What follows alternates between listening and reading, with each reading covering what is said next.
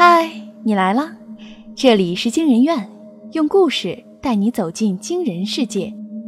本节目由惊人院、博尔声音工坊联合出品，喜马拉雅 FM 独家播出。我是惊人院研究员诺尔，我是惊人院研究员静光。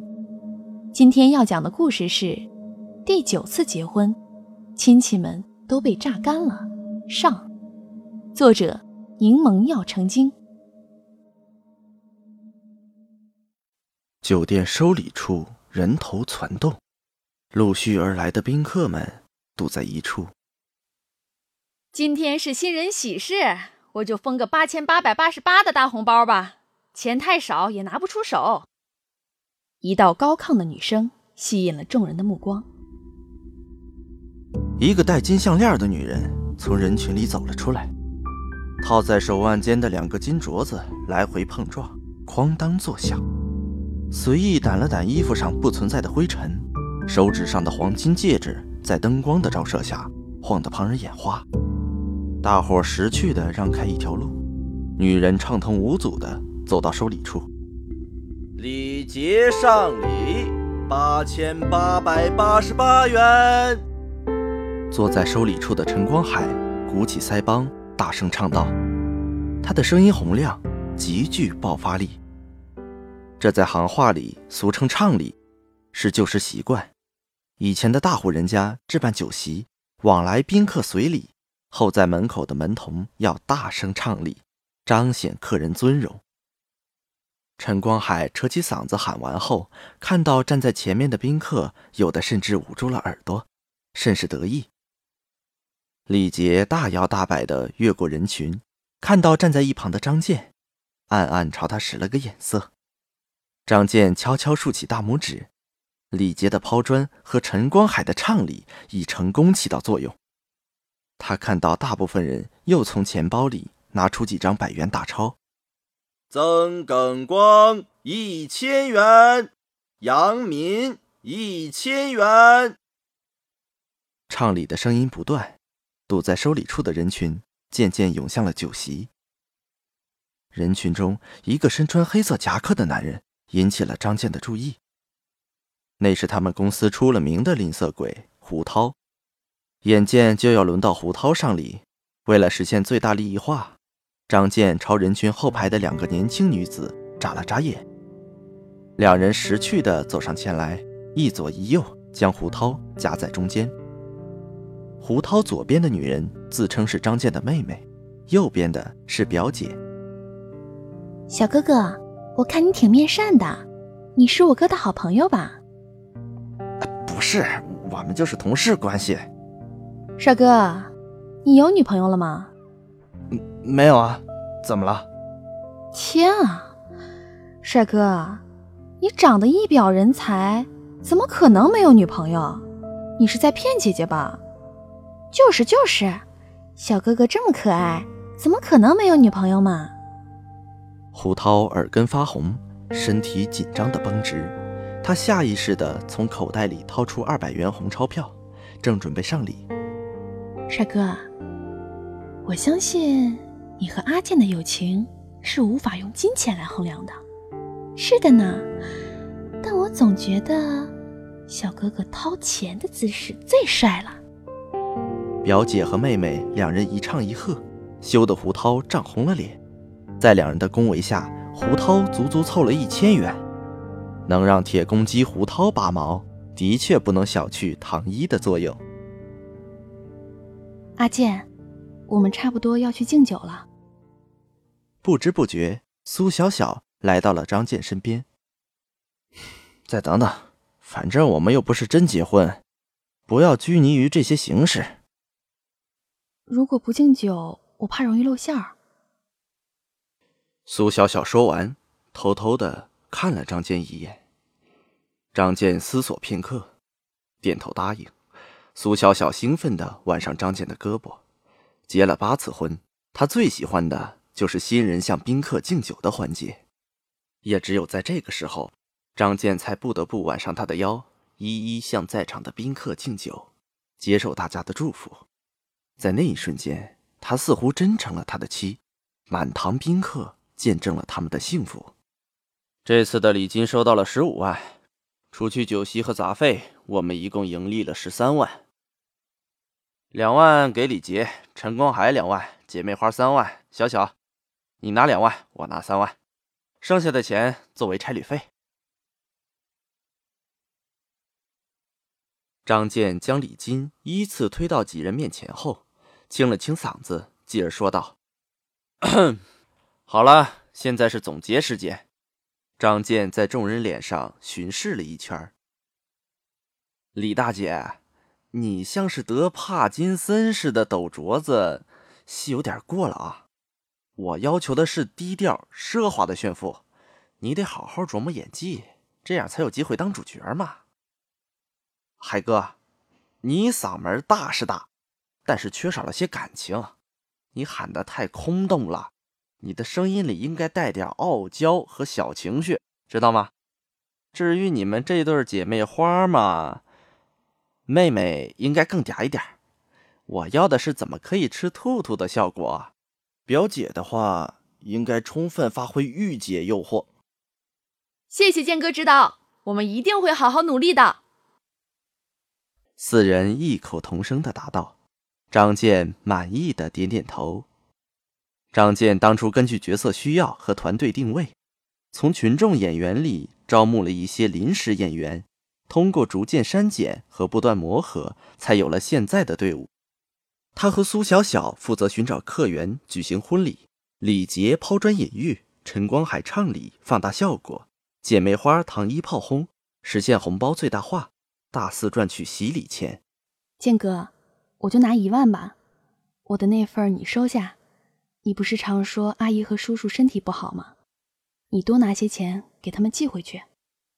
我家里父母都不在了，用不了那么多钱。苏小小数了一万块钱出来后，将剩余的钱都给了张健。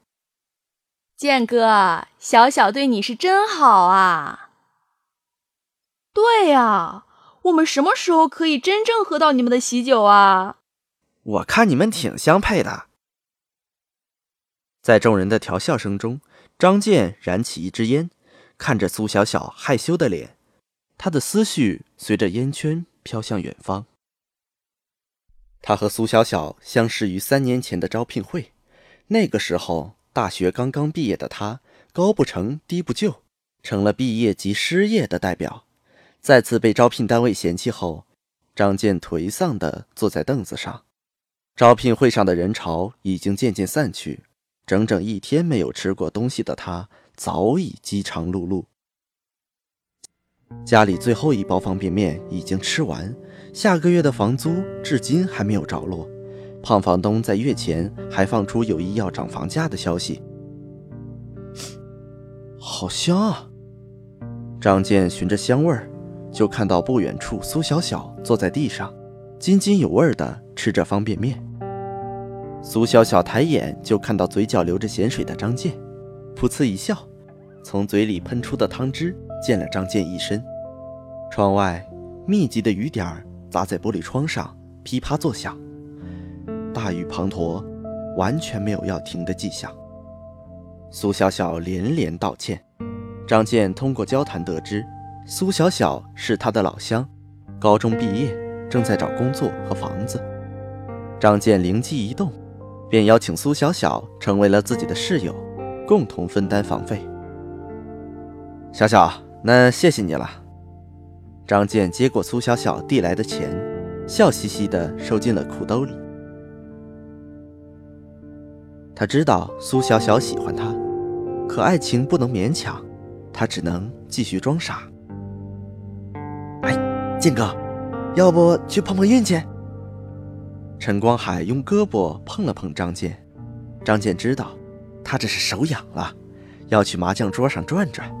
你这家伙，你不是急着还高利贷吗？怎么又要去赌啊？哎，搏一搏，单车变摩托啊，建哥。陈光海支支吾吾，继续劝道：“哎，走吧，建哥。”每次喜宴散后，张健也会去赌场转转，碰碰运气。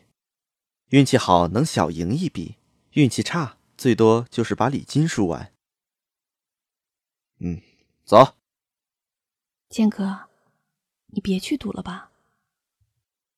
苏小小小声劝道：“哎，嫂子，你就放心吧，我会看着剑哥的，肯定不会让他乱来。”陈光海搭上张健的肩，催着他往外走。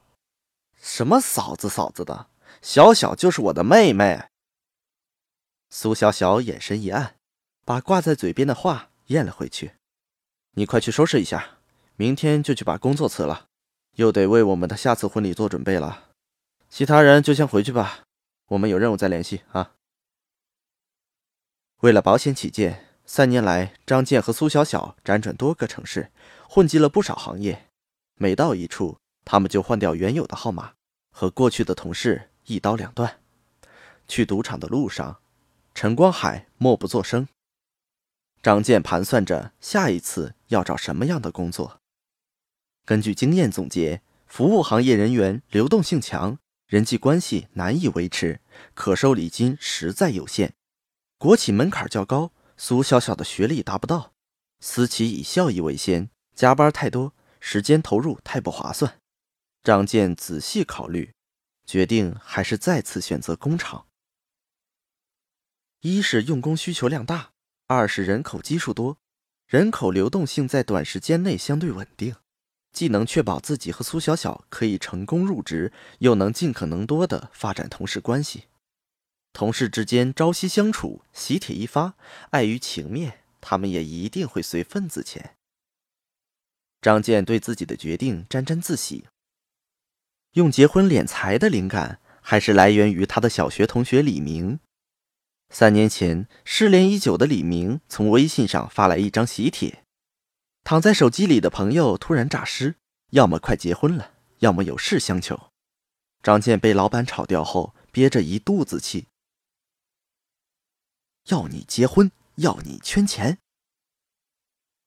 张健点开手机。滑到屏幕上红彤彤的电子喜帖上，愤怒过后，他看着喜帖，若有所思。结婚，送礼，一个大胆的想法在他脑海中酝酿。只要结婚就可以收喜钱，这个法子来钱快啊！不偷不抢，又不犯法。这个生财之道让张健感到兴奋。喜气并没有给张健带来好运。张健和陈光海从大富豪会所出来时，天色渐亮。牌桌上，张健一开始大杀四方，赚来的礼金翻了一番可越到后面，手气越差，不仅输掉了所有洗钱，还被迫赤身裸体拿着身份证和三十万元的欠条拍照。张健瞥了一眼陈光海，就是他。一直撺掇自己借高利贷来赌，赌红眼的张健当时也没多想，现在被冷风一吹，细想之下，他极有可能进入了别人设下的圈套。债主毕哥扬言道：“如果张健不还钱，就会把他的裸照按照手机通讯录一个个发送，一定会让他身败名裂。”在张健的哀求声中。毕哥同意他半年后连本带利还五十万元。寒风迎面吹来，张健赶紧将脖子缩在了夹克里。与陈光海道别后，他掏出手机，电话上有多条苏小小打来的未接来电。